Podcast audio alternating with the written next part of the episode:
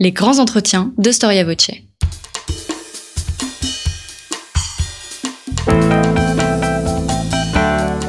Une émission de la rédaction de Storia Voce.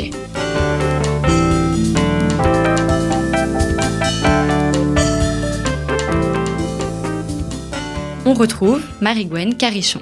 Chers auditeurs, bonjour et bienvenue sur Storia Voce pour une nouvelle édition de nos grands. L'histoire et la mémoire du monde, nous dit euh, Henri Lacordaire.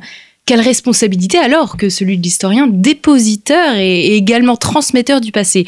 L'histoire n'existant bien entendu que si on nous la raconte. Pourquoi choisit-on d'estimer tel ou tel événement? Comment peindre la fresque de cette histoire avec relief pour que s'en dégagent les instants fondateurs? Pourquoi alors, lorsqu'on parle de la Première Guerre mondiale, on pense avant tout à Verdun, au Taxi de la Marne et à Sarajevo, et souvent on s'attarde bien peu sur euh, le Moyen-Orient ou le front russe. C'est pour mettre en relief tous ces faits méconnus ou moins connus du moins de 14-18 que nous recevons aujourd'hui au micro de Storia Voce Jean-Philippe Renaud, historien de formation spécialiste de la Grande Guerre. Bonjour Jean-Philippe Renaud. Bonjour Marie-Gwen. Vous avez fait connaître vos travaux par votre blog Aciers et Tranchés avant d'entreprendre la rédaction de ce livre, publié aux éditions Maya, donc en octobre 2019. Chers auditeurs, le titre euh, de l'ouvrage de Jean-Philippe Renaud que nous recevons aujourd'hui, 1914-1918, Bataille et campagne méconnue. Une première question, euh, plus d'historiographie. Qu'est-ce qui vous a amené à la création de ce blog et de ce blog dédié à 14-18 Eh bien, des raisons à la fois personnelles et à partir de mes études. J'ai une formation, donc, comme vous l'avez souligné, en histoire, euh, en histoire contemporaine. Et euh, j'ai travaillé notamment plutôt sur la Première Guerre mondiale durant mes études, sur l'armée allemande en Bretagne. Et à côté de ma vie professionnelle, je n'ai cessé de toujours me documenter, de m'intéresser à l'histoire militaire du XXe siècle. La Seconde Guerre mondiale avait de moins en moins de secrets pour moi, quand en 2014 j'ai été surpris par l'arrivée des années du centenaire. Et à ce moment-là, je me suis rendu compte qu'hormis quelques noms qui restent encore assez méconnus euh, du grand public, que j'avais eu l'occasion de traiter pendant ma licence, qui étaient notamment euh, Passchendaele, Ypres, euh, Caporetto, la Première Guerre mondiale restait un vaste chantier pour moi. Je ne connaissais pas, je ne connaissais qu'un vernis sur l'histoire militaire, entendons-nous bien, qu'un vernis qui était toujours, euh, toujours euh, agrémenté de clichés et d'idées reçues.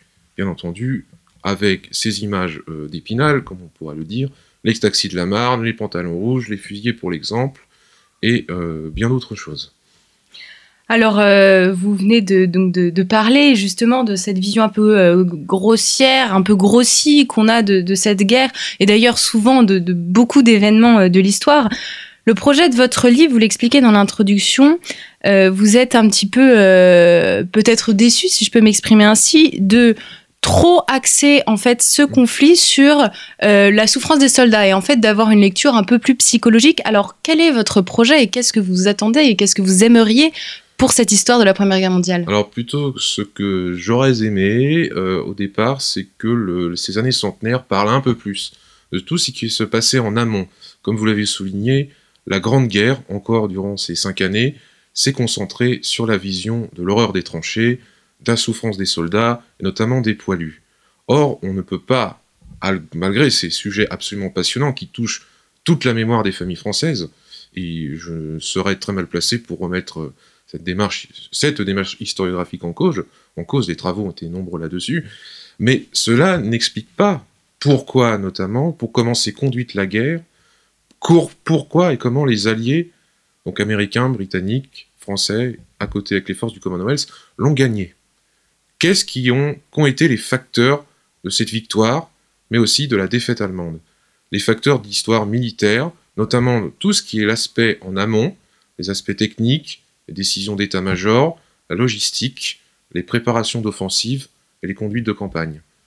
Ce n'est pas en concentrant sa vision une vision depuis un parapet de tranchée qu'on peut expliquer comment ont été dirigées ces offensives. Et il y a eu, j'ai eu, j'ai réussi, j'ai réussi, grand mot. En 2015, euh, j'ai eu dans les bras un ouvrage qui a été quasiment mon livre de chevet pour mon blog. C'est le journal, les journaux de guerre du général Edmond Bea.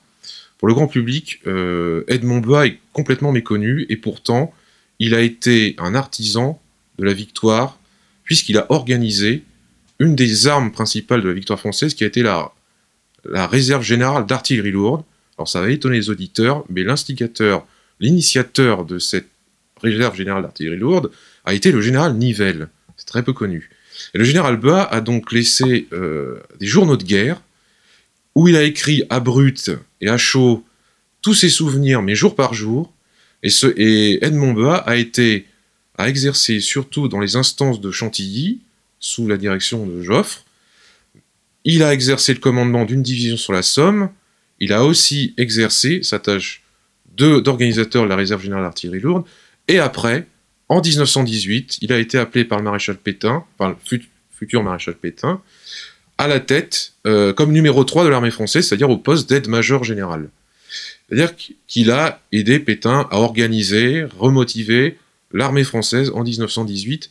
à partir de ces journaux, il a laissé vraiment un souvenir très documenté, par ailleurs peut-être pas objectif, puisque Edmond Bois a aussi, étant un général, euh, a, euh, on va dire, ses, députés ou ses généraux de favoris et ses, têtes de turc, oserais-je oserais comparer. Mais Edmond Bois a laissé donc tout un, un véritable témoignage pour montrer comment a été, de l'intérieur, de l'intérieur des états-majors, comment a été aussi conduite la guerre et organisée la victoire. Alors là, on, sent qu'on va rentrer dans une histoire militaire. On a parlé d'officiers, de généraux. À la veille euh, du conflit, euh, donc euh, en 1914, comment est-ce que ces officiers conçoivent la guerre? Quel est leur héritage militaire? Est-ce qu'on peut parler des guerres napoléoniennes? Alors, en grande partie, oui. Alors je vous renvoie aux travaux de, deux de nos plus éminents spécialistes sur la question, qui ont été trois, pardon, trois, troisième me pardonnera de l'avoir oublié euh, momentanément, c'est donc le colonel Rémi Porte, le colonel Michel Goya et le professeur François Cochet. Ayant eu la, grande chance d'échanger avec deux d'entre eux, ils ont très bien montré à travers leurs ouvrages que oui, il y a à la fois un héritage napoléonien dans la conception de la direction de la bataille, c'est-à-dire des batailles de manœuvre. On conçoit la bataille comme un... On conçoit déjà des campagnes comme un enchaînement d'engagements ou de batailles avec le but de euh, d'imposer sa volonté à l'ennemi et de vaincre l'ennemi en le privant de ses capacités offensives ou défensives et le forcer à la négociation. C'est donc cette idée de la bataille euh, de manœuvre qui prévaut encore en 1914. Il faut ajouter aussi du côté français euh, les théories du colonel Ardent du Pic qui, ont, qui sont la conduite diriger des soldats par la force de la volonté. Alors ça a fait un... Il serait, il serait, euh, euh, long de s'attarder sur ces débats qui ont eu lieu entre 1870 et 1914, mais on montre qu'aussi euh, l'armée française, les têtes pensantes dans l'armée française, ont, à côté des progrès techniques, imaginé une conduite quasiment morale de la bataille, au niveau qui incluait le niveau tactique. Mais à côté de ça, les généraux sont aussi des héritiers du 19e siècle, comme l'âge industriel. La première, comme l'a très bien dit le colonel Goya, la Première Guerre mondiale est une guerre engendrée par la révolution industrielle. Et avec ces progrès techniques, il n'y a pas eu, on va dire, il y a eu des précédents à la, Grande Guerre, des précédents, notamment la guerre de Crimée, par son côté de guerre de tranchées, de polyurcétique, d'utilisation fixe de l'artillerie, et il y a eu, bien sûr, la guerre de sécession, qui a montré qu'un gouvernement peut intégrer, le gouvernement nordiste en l'occurrence, peut intégrer en une dimension quasi stratégique le potentiel industriel à l'intérieur de ces États. il y a bien eu aussi la, guerre de 1870, qui a été, qui a été, dont la victoire prussienne a été euh, a été permise par l'utilisation de l'industrie, la mobilisation industrielle et l'utilisation du train. Donc, euh, pour les Français notamment, pour ces soldats français, pour les généraux français, euh, certains, je souligne d'ailleurs que certains des, généraux vainqueurs de, 1900, de 1918 ont connu 1870. je pense à, surtout Ferdinand Foch, qui a fait le coup, de feu un moment contre les Prussiens, et aussi le général de, général de Castelnau. Philippe Pétain en comparaison avec 14 ans en 1870, mais ce sont tous des témoins de cette période, et qu'ils soient saint-syriens ou polytechniciens, l'héritage, je dirais, l'héritage de 1870 va aussi inspirer les têtes pensantes de l'armée française pour une meilleure utilisation des moyens industriels. On peut dire donc que cette guerre est euh, particulièrement technique. C'est la première grande guerre technique, on peut dire ça? Le côté technique va vraiment appréhender, euh, va vraiment approprier progressivement avec des succès et des insuccès dès 1915, notamment sur le front de l'Ouest, quand, il faudra, euh, quand il faudra chercher à percer. Et par un effet d'empirisme, on va arriver, d'abord on cherche à percer avec l'utilisation de l'infanterie plus artillerie, puis arrivent les chars, puis arrive une combinaison beaucoup, beaucoup plus poussée, notamment avec l'utilisation des feux combinés de, l'artillerie euh, de campagne ou l'artillerie lourde, l'utilisation de l'aviation, et aussi l'utilisation des, chars en coopération avec l'infanterie. Euh, du côté du Commonwealth, avec euh, notamment les, idées d'Ernest Swinton, qui est vraiment le père des chars côté anglais. Et puis chez les Français, j'ai souligné le général Bea, mais aussi on peut souligner la personnalité du général Estienne, euh, Jean Étienne, pardon, le, père des, chars français, le concepteur du mythique euh, char Renault, l'un des outils de la victoire. Mais aussi, on peut souligner des personnalités comme Charles-Marie Duval, beaucoup plus méconnu, qui a été l'inspecteur de l'aéronautique et qui va être un peu pas un théoricien, mais qui va euh, lancer l'idée dès 1918 qu'il faut dominer le ciel et non plus chercher, par exemple, les guerres quasi chevaleresques aristocratiques avec les, pilotes. Alors, pour en, en revenir aussi, là, nous sommes toujours dans la vision du front français, mais aussi, il ne faut pas oublier que cette dimension technique va être appropriée sur le front du Moyen-Orient, puisque face aux Turcs, alors, pour les auditeurs, faire je ne peux pas faire euh, un portrait rapide de l'Empire ottoman, mais euh, à cette époque, l'armée turque est l'armée la, la, plus euh, et comment dire la, la moins euh, au niveau de l'équipement et de la dotation et la plus euh, est très disproportionnée en niveau qualitatif par rapport à, au territoire qu'elle a à surveiller. par exemple, elle n'a que très peu d'avions, elle tout simplement parce qu'elle n'a pas d'industrie assez puissante pour fabriquer elle-même son propre équipement. Donc elle va être très vite dépendante de l'armée allemande qui, elle, a aussi ses impératifs au niveau des équipements. Ce qui explique que malgré euh, la cuisante défaite que les Ottomans vont infliger aux Britanniques à Kut al-Amara dans l'actuel Irak, les Britanniques, via la mobilisation de l'Empire des Indes, via une... Euh, dimension, euh, une intégration de la dimension technique voire technologique vont vite surpasser les Turcs en 1917, notamment dans tout le domaine logistique. Je pense que lorsque les généraux Stanley Mode, Stanley Frederick Mode et Charles Monroe prennent, prennent la direction du front de Mésopotamie, quelle est leur priorité? Leur priorité, c'est d'abord le ravitaillement par Bassora, la construction d'une voie de chemin fer en parallèle du Tigre, et euh, l'utilisation plus raisonnée et plus rationnelle du génie, euh, du chemin de fer, et ils vont grâce à cela, et euh, ils vont grâce à cela, ils vont venir en venir à bout des Turcs. Et c'est aussi la, même question dans le Sinaï, le Sinaï et Palestine. Alors là, nous sommes avec les généraux, les campagnes du Sinaï de Palestine, avec euh, Murray, les généraux Murray et Allenby, là on voit aussi une véritable euh, supériorité technique anglaise qui dans un sens va supplanter euh, le coup d'œil tactique qui, dans un tel, tel environnement, environnement, environnement désertique et aride, ne sert pas. c'est pas qu'on remporte un succès face à l'ennemi qu'on qu'on le bat définitivement, surtout quand dans des territoires qui sont dans des espaces qui sont dépourvus d'infrastructures euh, lourdes, d'infrastructures fiables et qui sont hostiles euh, par manque d'eau, par euh, par manque de ressources. Donc les Britanniques dans le Sinaï vont véritablement, à mesure que leur armée conquiert le terrain, elle construit des dépôts, elle construit des citernes, elle construit des voies de chemin de fer, des infrastructures, des routes, et c'est cette supériorité technique qui a été aussi facilitée par la mobilisation euh, du protectorat d'Égypte avec un afflux de travailleurs et l'utilisation de ressources qui va permettre aux Anglais de clairement gagner euh, la, victoire, les, campagnes du Moyen-Orient, et ajoutons aussi à cela que leur service de santé, grâce à cette dimension technique, est bien plus performant que l'armée turque qui, à la fin 1917, est dans, un état sanitaire euh, lamentable.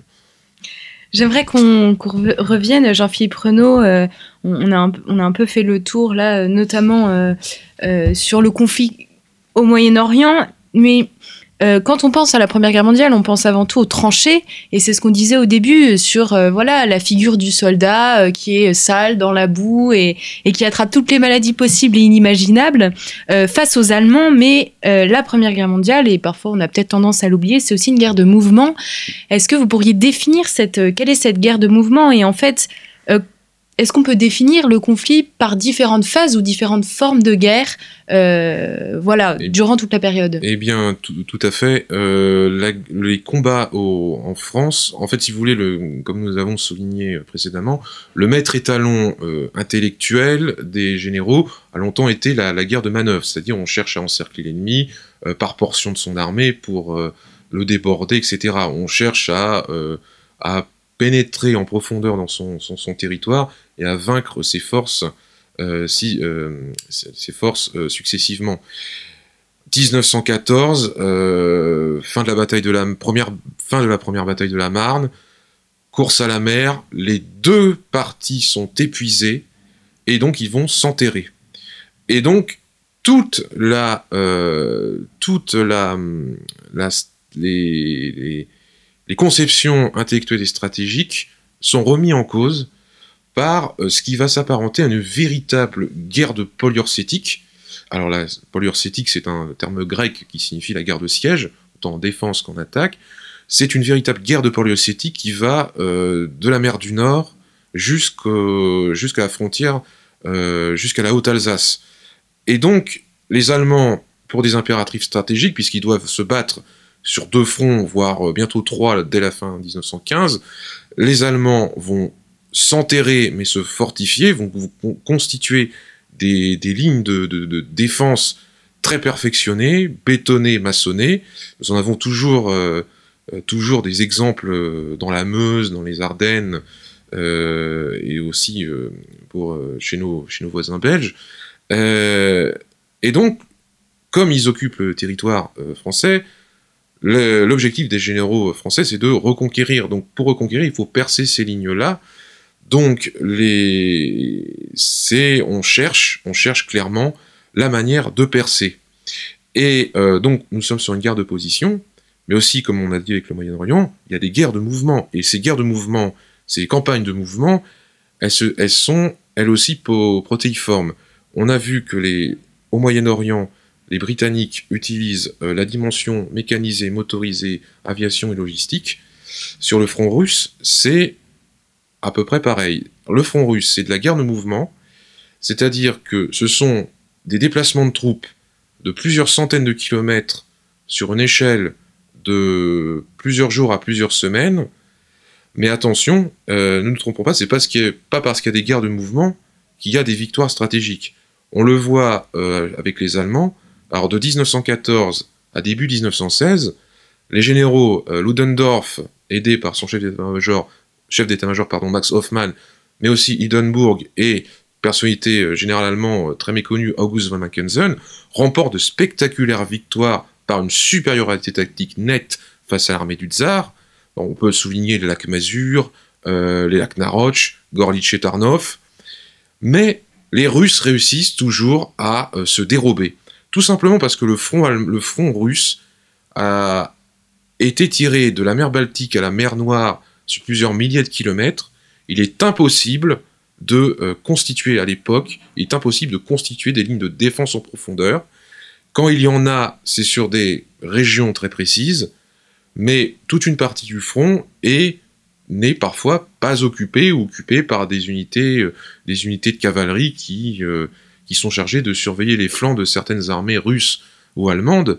Et donc, les spectaculaires victoires euh, de, Mackensen, notamment euh, face aux Russes, ne sont pas pour autant, ne débouchent pas sur l'abandon de la, guerre par la Russie. Au contraire, on le voit au prix d'un effort, de ces derniers efforts, la Russie réussit en 1916 à mobiliser plus de moyens, grâce aussi à l'apport d'aide extérieure, et le général Alexei Broussilov, en juin 1916, est capable lui aussi de lancer une, immense offensive qui, euh, qui supprime des divisions entières de l'Empire austro-hongrois, mais qui n'est pas décisif pour, euh, pour autant, puisque les troupes russes s'épuisent, Broussilov s'entête à conquérir Kovel, et euh, ça aboutit à un rééquilibrage, un, un, match nul en septembre 1916.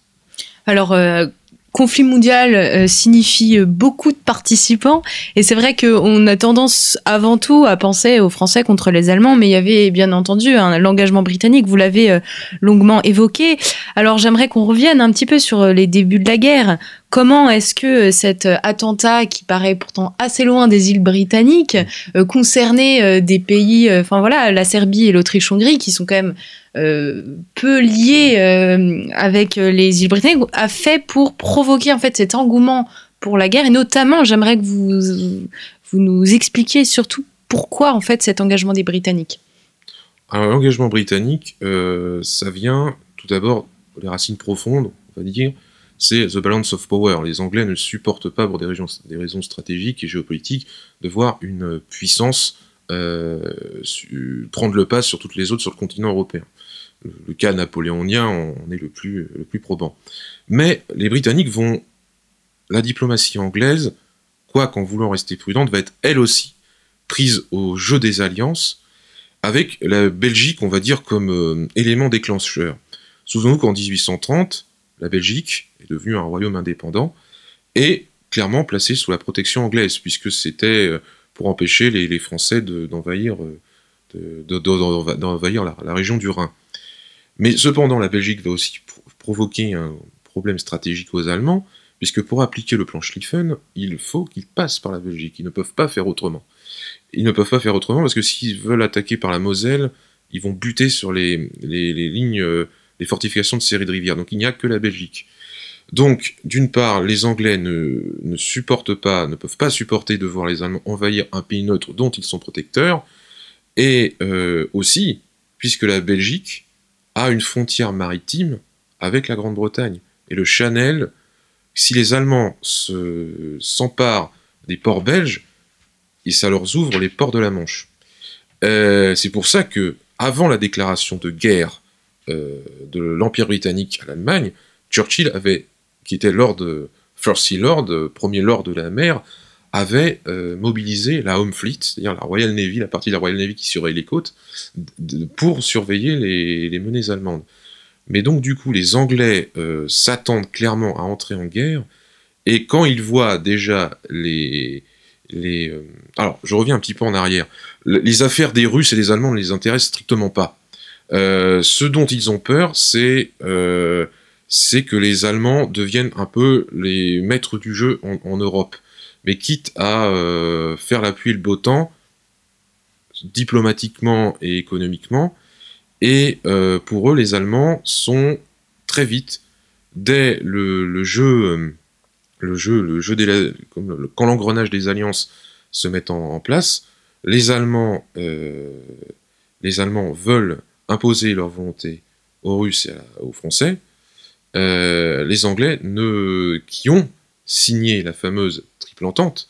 Alors je rappelle pour les auditeurs que la triple entente, c'est tout d'abord, ce n'est pas un traité d'alliance euh, comme euh, d'assistance obligatoire, c'est-à-dire que c'est une conjonction de deux alliances. C'est les, Français et Russes doivent, doivent euh, s'assister mutuellement en cas de guerre, mais les Britanniques ne sont pas du tout obligés de soutenir les Russes dans une quelconque guerre, surtout si la guerre contre les, Russes, une guerre euh, impliquant la Russie ne les concerne pas. Par contre, le, traité d'entente cordiale insiste bien sur le fait que la France et la Grande-Bretagne se doivent, aussi, euh, aussi assistance. Alors les Anglais euh, cherchent à, temporiser, espèrent temporiser, mais le mécanisme des alliances fait que ils sont contraints euh, de mobiliser leur armée, et quand les Allemands lancent l'ultimatum à la Belgique, au roi des Belges, les Anglais sont, entrent en guerre, puisque c'est d'une part, le plan allemand envahit la France et surtout, ils attaquent l'Allemagne, attaquent un pays dont ils sont protecteurs. Et c'est pour ça que l'Angleterre va se jeter euh, euh, presque pas en dirais accord perdu, le, terme n'est pas n'est pas euh, n'est pas bien choisi. Les Anglais vont très vite entrer en guerre et d'autant que leur, leur petite armée de métier est facilement mobilisable. Donc les Anglais comme leurs alliés espèrent que la guerre sera courte et qu'ils n'auront qu'à mobiliser leur armée de métier, c'est-à-dire à peu près 150 000 hommes, sans compter la Royal Navy. Alors, mobilisation facilitée par les plans, parce que suite, je parlais tout de suite de l'entente cordiale. À l'issue de l'entente cordiale, euh, plusieurs généraux français et, britanniques, je nommerai notamment Foch, Dubaï, du côté français, et général Henry Wilson, côté anglais, ont déjà préétabli des plans de mobilisation, de coopération pour le déploiement de l'armée britannique sur le continent. Donc c'est-à-dire que les, deux parties s'attendent clairement à mener une guerre, continentale. Et ce sont des plans extrêmement soigneusement préparés qui mettent en lien, qui, impliquent la dimension navale, puisqu'il faudra faire passer les troupes britanniques sur les côtes françaises, notamment les faire débarquer dans les ports de Boulogne, euh, Boulogne, Le Havre et Rouen, et ensuite les acheminer en train euh, vers euh, vers une zone de concentration, zone de concentration de Maubeuge. Et ce plan va être très très bien, très très bien suivi en 1914, qui va d'ailleurs surprendre les Allemands. Alors, je, j'avance un petit peu, mais les Britanniques sont entrés en guerre pour ces raisons-là, puisqu'ils voient l'Allemagne comme un danger géopolitique à ce moment-là, danger aussi qui est lié par, non pas, euh, non pas, qui est aussi à mettre en relation, non pas avec euh, la question coloniale, euh, mais plus avec la volonté de l'Allemagne d'être aussi une puissance navale, et qui pourrait peser dans les relations entre les deux pays et contester à la Grande-Bretagne son, euh, son règne des mers. Voilà. Et on suppose que quand les Britanniques voient une puissance navale graviter, ils, voilà, ils mettent un peu en, marche leurs troupes. absolument. c'est les deux nations qui, avant 1914, se sont livrées à ce qu'on appelle la course aux armements, avec une sorte de course à l'échalote du cuirassé. Et euh, c'est quand les Anglais ont lancé les dreadnoughts, leurs fameux dreadnoughts, les Allemands ont voulu les imiter, et les deux marines arrivent à un tonnage euh, quasi équivalent. Mais euh, le gros souci entre les deux marines est intellectuel, puisque les, Anglais ont une, clairement une tradition de une tradition, une culture militaire navale qui est tourné euh, vers les actions, on va dire, vers tous les océans en fait. Et les Allemands sont une culture, ce n'est pas un pays de marins, c'est un pays de terriens, de, c'est une puissance militaire terrestre qui s'est lancée dans la marine et qui a voulu copier l'armée britannique pour, pour, pour la, tenter de la surpasser. Et comme sur le côté terrestre, les Allemands espèrent vaincre les Anglais par une bataille décisive, bataille des victoires décisives, victoire décisive qui n'aura jamais lieu. Le grande confrontation entre les deux marines aura lieu euh, fin mai 1916 au Jutland, au large du Danemark. Si les, si les Allemands gagnent euh, au score, nettement, euh, ils ont plus de bateaux, moins de bateaux coulés et moins de membres d'équipage tués. Stratégiquement, c'est une défaite nette puisque, en dépit de de sa puissance, la marine impériale allemande ne sortira plus jamais des ports de, ports de Kiel et va passer le reste du, de la guerre, deux ans, deux ans et demi de guerre, à rouiller et, euh, et ne, ne, contestera plus la mer du Nord, à la domination de la mer du Nord à la Royal Navy.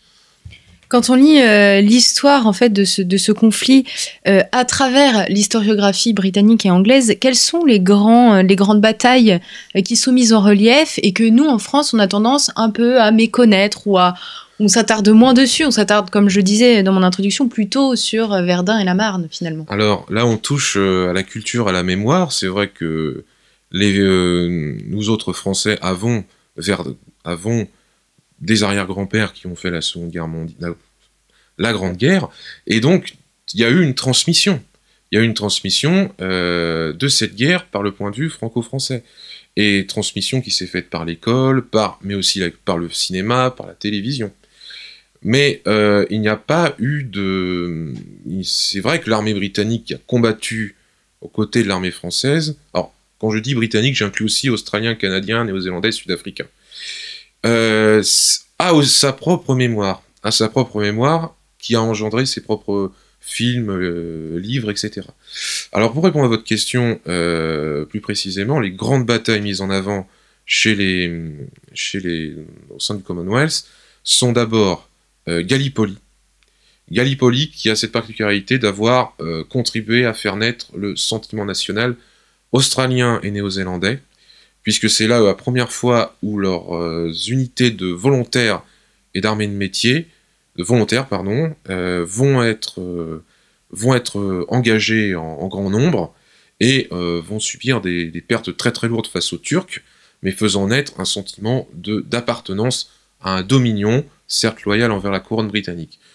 Les deux autres grandes batailles pour les côtés britanniques sont d'abord la bataille de la Somme, parce qu'elle ne considérait, concernait plus du tout la seule armée de métier, celles qu'on appelle les Hall Contentables. si on traduit, ça veut dire les vieux méprisables.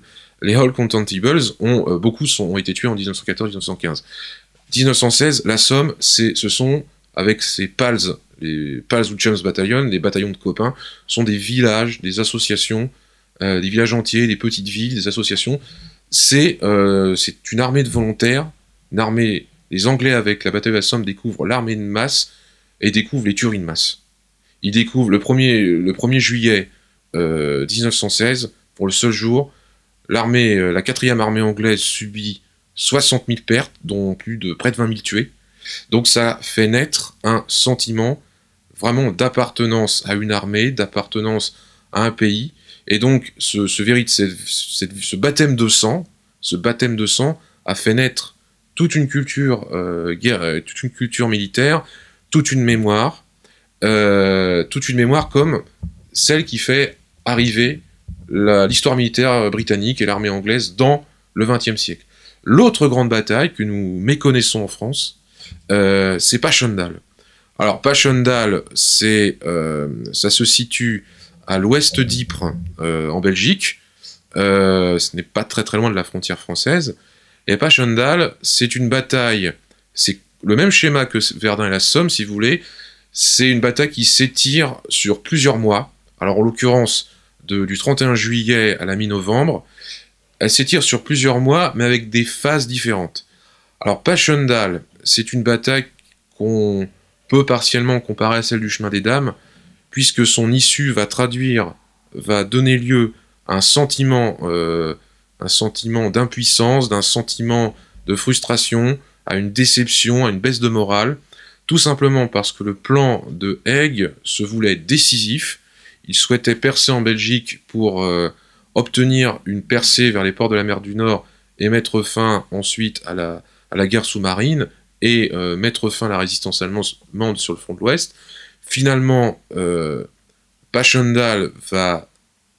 va, engendrer, va, va, déboucher, pardon, va déboucher sur une série d'affrontements dans un terrain très difficile, puisque c'est le terrain des Flandres à cet endroit-là est parsemé de bosquets, spongieux, boueux. Donc Passchendaele va être une bataille qui va symboliser pour l'armée britannique toute la souffrance du Tommy face à une mer de boue, face au feu allemand et face, euh, face à la mort dans un paysage de désolation. C'est euh, d'ailleurs David Lloyd George, le premier ministre britannique, dira plus tard euh, aucun être censé pourra dire que c'est pourra dire que, que ce fut une victoire ou, un succès. Euh, George dira plus tard avec un, un, sens du coup de griffe envers les généraux, avec qui s'entendait de manière très, très, très mitigée. George traduit clairement le sentiment qui prévaut dans, dans les milieux militaires britanniques, c'est-à-dire que c'est une, ça a été une, défaite morale, une, une défaite, un non-succès stratégique alors, il faut un peu tempérer cela parce que euh, ce n'est pas. Si les Tommies ont beaucoup souffert, ainsi que les Canadiens, les Australiens et les Néo-Zélandais, il ne faut pas non plus les voir seulement comme des victimes, puisque je vous renvoie aux écrits de, l'historien britannique John Keegan, qui a écrit qu'à ce moment précis, un an après la bataille de la Somme, l'armée britannique avait énormément amélioré ses techniques de combat et commençait à euh, améliorer l'emploi des chars qui n'était pas du tout parfait à l'époque, l'emploi des avions, et surtout arrivait au même niveau que l'armée française dans l'utilisation du combat d'infanterie et l'utilisation de l'artillerie. À ce moment-là même, en fait, c'est un Passchendaele est un sanglant match nul euh, entre deux armées qui finissent par s'équilibrer, une sur l'offensive, une sur la défensive. Certes, stratégiquement, c'est un non-succès, mais il ne faut pas oublier que les Allemands ont énormément souffert à Passchendaele et euh, euh, connaîtront des pertes qu'ils ne pourront pas remplacer pour l'année 1918. On a fait, on a parlé euh, euh, beaucoup des Anglais, du Moyen-Orient, et, euh, et, dans votre ouvrage, vous parlez de, oui, voilà, vous évoquez plusieurs batailles et campagnes qui vous paraissent euh, importantes pour, pour comprendre euh, le 14-18 et qui sont souvent moins, moins évoquées. Euh, Est-ce que vous pourriez nous, voilà, nous dire quelques mots sur les fronts russes aussi qu'on, euh, pas qu'on les oublie, mais c'est qu'ils sont plus lointains également. Euh, ils concernent moins la guerre des tranchées. voilà, c'est plus loin de Verdun que, de l'Allemagne. Donc ça, ça peut s'expliquer. Et, et également, nous, selon vous, combien, on peut compter de grandes campagnes euh, durant la guerre 14-18 et de grandes campagnes qui ont été décisives pour la résolution du conflit? Alors, tout d'abord, pour le front russe, euh, il y a un petit point culturel, culturel et quasi historiographique, c'est que c'est un front qui reste méconnu tout simplement à cause des Russes. En 17, euh, la révolution arrive, les deux révolutions, et ensuite, après, euh, sous pouvoir bol bolchevique, c'est euh, tu, c'est 14-17 est vu comme la guerre la guerre impérialiste, la guerre bourgeoise, et l'historiographie euh, soviétique va être absolument famélique euh, euh, quant à cette question. Il faudra plus se tourner vers des romans, on pense à Saut 14 de Solzhenitsyn, et historiographiquement, c'est a été plus étudié en partie par les Américains et les Britanniques. Je pense à l'historien américain David Hurston, qui a écrit une synthèse sur l'armée russe, euh, sur l'armée russe en, pendant la Première Guerre mondiale. Euh, le front russe, le front russe, comme je l'ai souligné, c'est un front qui diffère complètement de, euh, du front français, puisqu'il s'étire sur plusieurs kilomètres de la Baltique à la mer Noire. C'est un terrain très difficile aussi, peu d'infrastructures, peu de, euh, routes, peu de voies de chemin de fer. Donc, c'est un front toujours mouvant, où les armées euh, reculent ou avancent de plusieurs centaines de kilomètres, c'est une guerre de mouvement où la cavalerie est énormément utilisée. On pense du côté russe aux, grandes formations de cavalerie, aux grandes formations de cosaques. C'est un front, euh, c'est un front très difficile notamment pour les soldats allemands à appréhender ou les soldats austro-hongrois.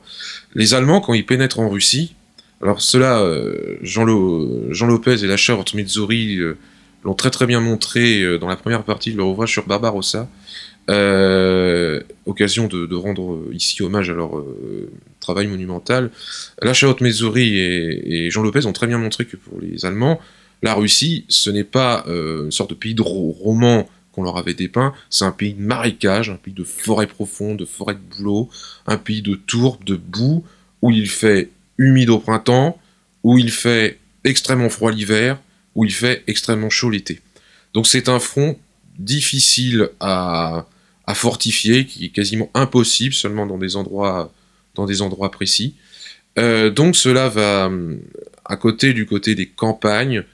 Euh, les campagnes, donc ce sont les Allemands, comme je vous l'ai dit, soit conduits de Lunendorf, Hoffmann, et euh, conduit tutélaire puisqu'il est plus une figure tutélaire, et les vrais artisans sont Ludendorff et Hoffmann, et euh, aussi euh, von Mackensen, vont euh, infliger aux Russes des défaites lourdes, très lourde. Euh, la Russie, notamment, compte, a compté, euh, l'armée russe de 14-17 a compté le, plus grand nombre de tués, le plus grand nombre de prisonniers aussi. Mais euh, il n'arrive pas à vaincre les Russes à cause du, terrain, à cause de l'environnement, du manque d'infrastructures. Et finalement, on a euh, les Russes relancent, euh, relancent une offensive, l'offensive Roulesilov en 1916, qui inflige de lourdes pertes à l'armée austro-hongroise, laquelle est sauvée in extremis par l'intervention des Allemands. Et d'ailleurs, à ce titre, euh, ça a soulagé le front de Verdun, puisque le fort de Souville, qui devait faire offensive, l'objet d'une offensive euh, en juin euh, supplémentaire en juin 1916, cette offensive a été annulée puisque tout un corps d'armée allemand, soit quatre divisions, a dû repartir par train en urgence euh, direction l'Ukraine pour sauver ce qui pouvait en être de l'armée austro-hongroise. Ceci dit, après cette phase de campagne indécise de 1915-1916, les Russes éclatent la révolution en mars 17. Le gouvernement Kerensky, gouvernement provisoire, tient, néanmoins à, honorer les, objectifs de guerre vis-à-vis des Alliés. Donc à ce moment-là même, au moment de la première révolution, l'armée russe épuisée, on, arrive à une situation, si vous voulez, euh, un, peu paradoxale et, euh, et instable. L'armée russe est gangrénée par les désertions, par la démotivation, et euh, par une et par les oui vraiment par démotivation, désertion. En fait, elle s'écroule, elle commence à s'écrouler sur elle-même. Mais ceci dit, le gouvernement de Kerensky veut poursuivre les combats et lance une, deuxième offensive en Galicie sous, la, sous le commande de la direction de Broussilov. Le gros souci, c'est que si des divisions de choc russes se comportent très bien, toute une partie de l'armée laminée par la démoralisation ne suit pas. Ne suit pas. Les Allemands sentent très bien. Les Allemands sentent très bien qu'il est, est, temps de frapper. Et d'ailleurs, à ce titre, euh, Ludendorff a, sciemment euh, encouragé les fraternisations euh, entre Russes et Allemands de manière à davantage saper le moral de l'armée l'armée russe. Et donc, on aboutit à une stabilisation du front à l'été, quand en 1917, en 1er septembre exactement, le redoutable général von Houtier lance ses Sturmtruppen, ses troupes d'assaut, à euh, l'attaque la, des forces russes dans le secteur de Riga et euh, inflige, grâce à l'utilisation des Sturmtruppen et une savante utilisation tactique de l'artillerie, inflige une défaite cuisante aux Russes. Alors, paradoxalement, elle fait très peu de morts. Mais au vu des techniques sophistiquées euh, utilisées par les Allemands, l'armée, les forces russes se démoralisent très vite, jettent bas les armes ou désertent. Et donc, cette victoire de Riga donne un véritable euh, euh, coup, de, coup de massue à l'armée à l'armée russe, qui n'est plus du tout en capacité de résister à, une offensive allemande, et ne peut plus lancer, ne peut plus tout prendre l'initiative sur le front de l'Est. Donc on aboutit clairement à, un avantage allemand en 1900, fin 1917. 19 octobre 1917, seconde révolution. Lénine arrive au pouvoir. Mais euh, la question du front russe va être, euh, euh, définitivement soldée en mars 1918 par le traité de Brest-Litovsk et par une promenade militaire, une promenade militaire qui permettra aux Allemands de mettre la main sur les territoires russes et ukrainiens et de s'approprier du blé, des ressources, des chevaux, du minerai, etc. Comme quoi, euh, c'est vrai que quand on étudie un conflit mondial, il vaut mieux avoir cette perception euh, le plus globale possible pour expliquer euh, son dénouement. Et c'est ce que vous nous dites notamment sur le, front russe. vous voulez reprendre sur, pour, sur un point pour la répondre à la deuxième, partie, question, voilà, pour répondre à la deuxième partie, les campagnes décisives eh bien, ce sont celles de, clairement de, de, de, 1900, de 1918. Euh, 1918 commence pour les Alliés par une, gifle, une gifle. L'offensive Ludendorff du 21 mars 1918, avec euh, là encore l'utilisation très savante des, des Sturmtruppen de l'artillerie. Mais les Allemands, euh, à cause d'une logistique défaillante, vont vite s'épuiser, ne vont pas rompre, ne, vont pas détruire la jointure entre le front britannique et le front euh, français, comme le craignait le maréchal Pétain. Euh, au contraire, ils vont, grâce sous la conduite de Foch, ils vont euh, restabiliser la situation. Et en fait, c'est la campagne. en fait, dans un sens, là, alors je renvoie aux travaux de, de, mon, de mon collègue Sylvain Ferreira et aussi du, du, colonel Zabetsky, un historien militaire américain, qui montre aussi que les Allemands, que la campagne allemande de Ludendorff, avec ses séries d'offensives, a déterminé leur défaite. Parce que Ludendorff a été incapable de euh, définir un objectif précis.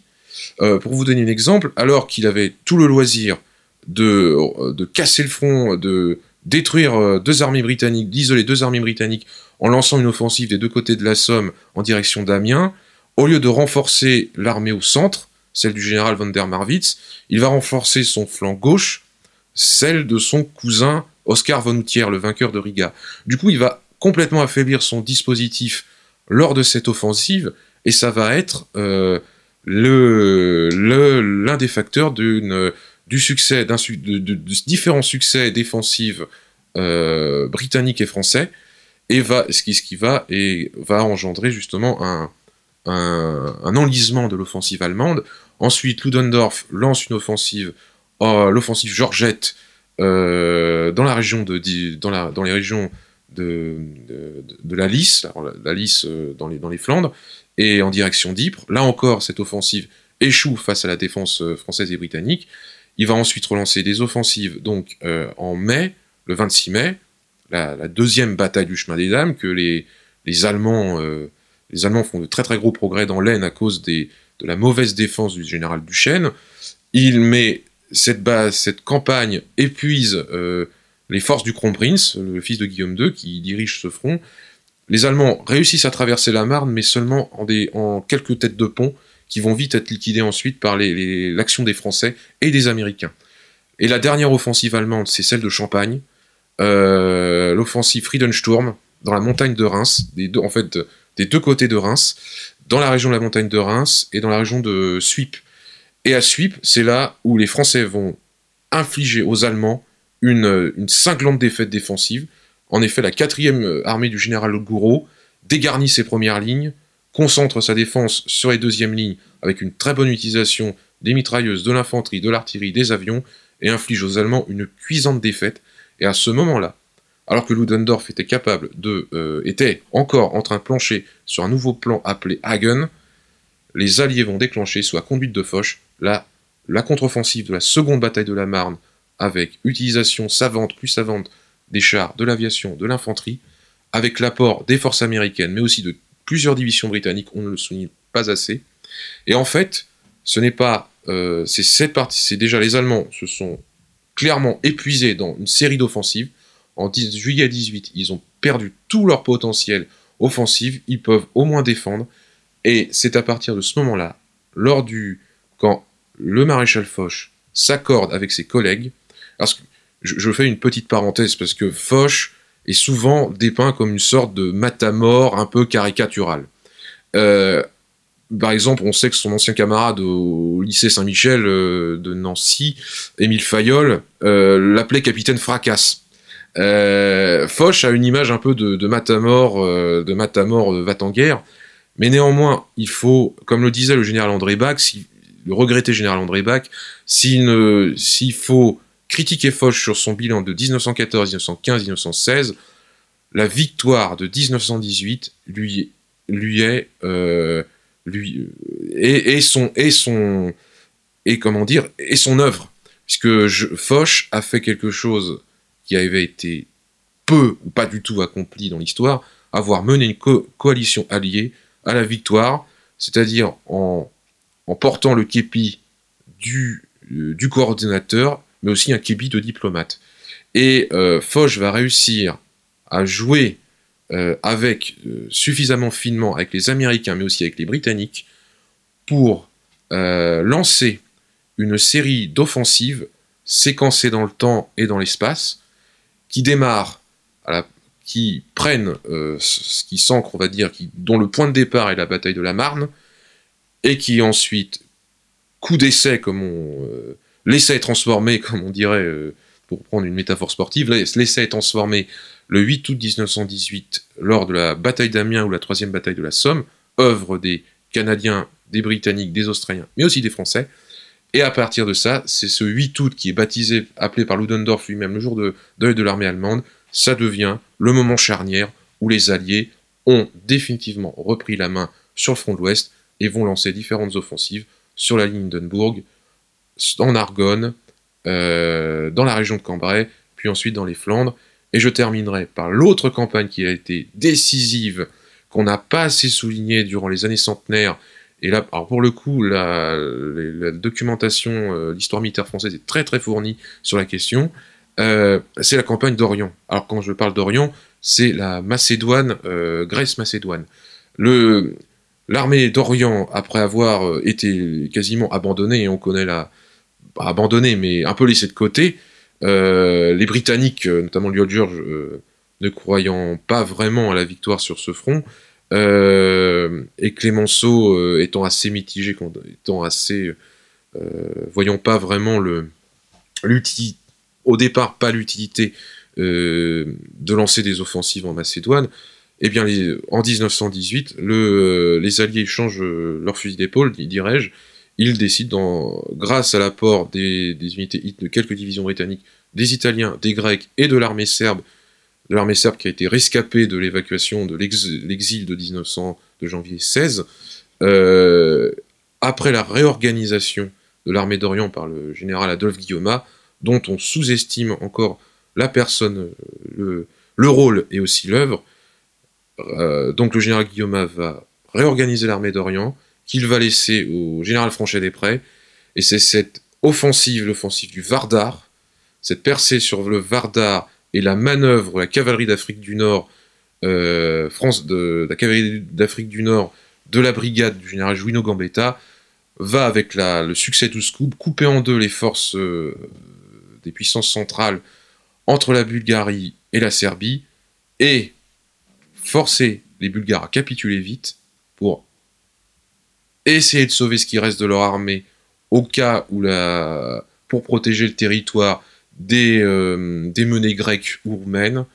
Et c'est aussi cette victoire qui va permettre aux Serbes de remonter rapidement, libérer leur pays, et va mener euh, la cavalerie, notamment cette unité de cavalerie française, composée de chasseurs d'Afrique et de spahis, vers le Danube. Et en octobre, euh, fin octobre 1918, les cavaliers français trempent par tradition leurs armes, leurs sabres et leurs lances dans le Danube.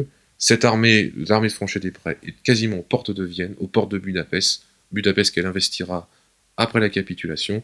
Et cette situation, couplée à la victoire du général Cadorna, euh, pardon, du général Diaz, euh, du général italien Diaz à Vittorio Veneto, va pousser euh, Charles Ier de Habsbourg à demander un armistice très vite et fera dire à Guillaume II, euh, une poignée de Serbes, avec quand même certaine mauvaise foi, euh, à, faire dire à Guillaume II qu'une poignée de Serbes a décidé du sort de la guerre. Merci Jean-Philippe euh, Renaud. Merci Marie-Gwen. Pour, euh, pour cet éclairage donc, euh, sur les batailles, et, les batailles et les campagnes méconnues du conflit de 14-18. Je rappelle donc que vous êtes l'auteur d'un livre sur le sujet qui est qui est paru donc aux éditions Maya en octobre 2019 et que vous tenez un blog, un blog qui s'appelle Acier étranger, Acier étranger, pardon, euh, le lapsus, euh, le blog donc de l'histoire militaire de la Grande Guerre et qui nous apporte énormément d'éclairage et qui développe en fait euh, le, le, livre que vous venez de, de, publier et que je vous invite, chers auditeurs, à vous procurer. Merci. Merci à vous. Je tiens juste à dire que pour mon blog, après la fin du centenaire, il a fallu me faire vivre. Alors, euh, j'ai un peu obliqué sur la Seconde Guerre mondiale, qui est la racine de mon travail à la base. Merci beaucoup, chers auditeurs, euh, pour votre fidélité et votre écoute. Et euh, à très bientôt pour une nouvelle émission Storia Voce.